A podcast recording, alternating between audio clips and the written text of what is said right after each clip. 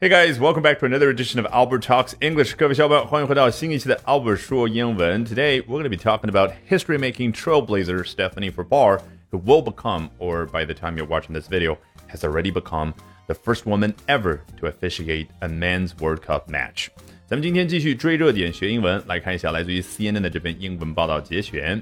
恭喜 Stephanie Farbar 创造历史，成为首位 主少男足世界杯比赛的女性裁判。So let's take a look. When a referee generates column inches, it is normally some indictment of their performance, the result of an uproar after a controversial decision. 当一个裁判产生 column inches 的时候，What the heck is that? Column here refers to those actual columns you see when reading an article on a newspaper.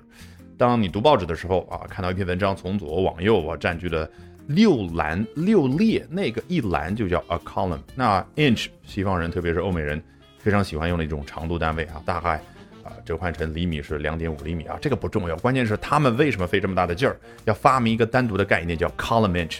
原因非常简单，Benjamin's baby，为了钱，就是这个。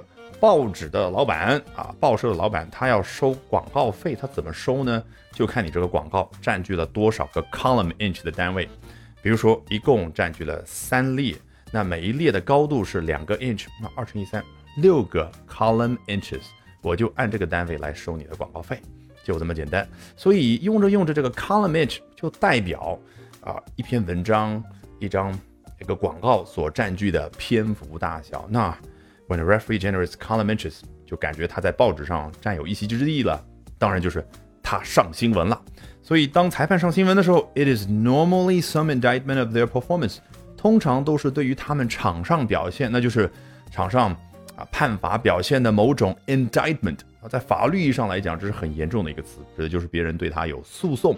但这很显然是他的抽象出来的这个比喻意义，指的就是 a very strong。type of disapproval，就别人对他的口诛笔伐，非常严厉的谴责啊，那不然他也上不了新闻。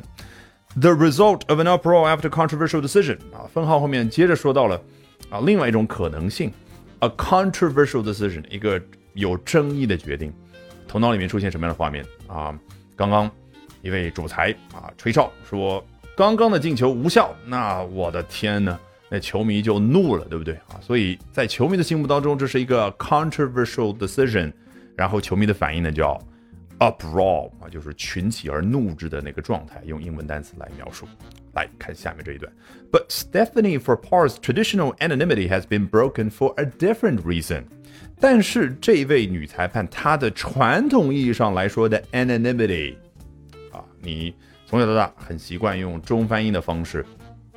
去背单词，它的坏处就来了，因为这个时候你先入为主的认为 anonymity 是匿名，那那怎么去理解呢？其实 anonymity 就是 name n y m 这个词根啊，相当于 name 名字，前面加了一个 an 啊，就否定啊，就相当于 namelessness，就是没有名字的状态。那在这个语境当中，指的就是他此前不为人所知、没有名气的状态，现在被打破了，但是和刚刚。前一段所提到的那种负面的原因不一样，for a different reason 是出于不同的原因，究竟是什么原因呢？She will make history on Thursday as the first woman to referee a men's World Cup match。她在周四的时候创造历史，成为首位主少男足世界杯比赛的女性裁判。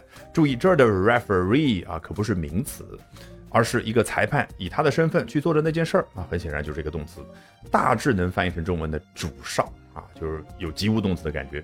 Alrighty, with that, we have come to the end of this edition of Albert Talks English. 如果喜欢我讲各种有趣的英文知识，一定要记得关注我的微信公众号 Albert。 英语研习社啊，Albert A L B E R T 啊，我多啰嗦一句，为什么呢？啊，除了能够啊有更多的一些资料和大家分享，更重要的是，接下来连续三晚，每晚的八点钟，我将通过免费直播公开课的形式和大家去分享，究竟怎么样能够通过啊这些时下的热点话题，高效的啊去啊提升自己的阅读水平的同时，提升自己的口语和听力水平啊，只需要关注我的微信公众号 Albert 英语研习社。